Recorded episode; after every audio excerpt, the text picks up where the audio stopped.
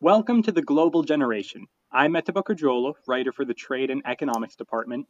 I'm Carolina Berndt, writer for the Culture Relations Department. And I'm Afek Shamir, and I'm a writer for the Human Rights Department.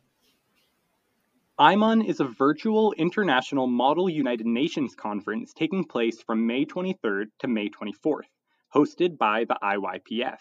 We're here to answer some questions about it. So, the first question is How will the conference be facilitated? So, it will be run through the IYPF's website. Participants will get a username and password to access the materials that they need, and the committees will communicate via Zoom and Skype depending on which platform the members can access based off um, security reasons in their respective countries. So, the second question is How many people have registered so far?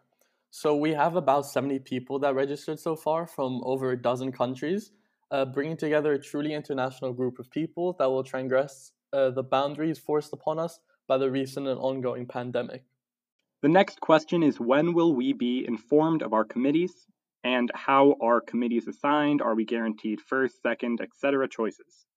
While forming committees, we are taking into account several factors. The factors include time zone we're trying to make committee times as reasonable as possible so that everyone is participating, uh, as well as the preferences you noted on the registration form.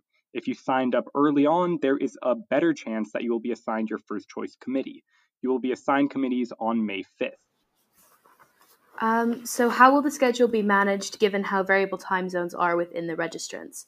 So, it uh, the schedule has been designed and adapted to take into account the different time zones, We've done our best to concentrate the committees around particular time zones that's reasonable for all of the delegates.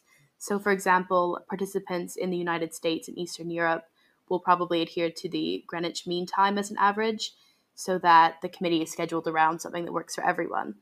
Furthermore, committee chairs will do their best to accommodate time zones once the conference is started. Question number five What awards will there be? How will they be determined, and how will they be distributed. So awards will be determined based on several criteria provided to our committee chairs, which are high-ranking four members in advance. We will be judging each person objectively with respect to effort, dedication, elegance, quality of work, and more. We suggest that everyone simply does his or her best given the unique set of circumstances.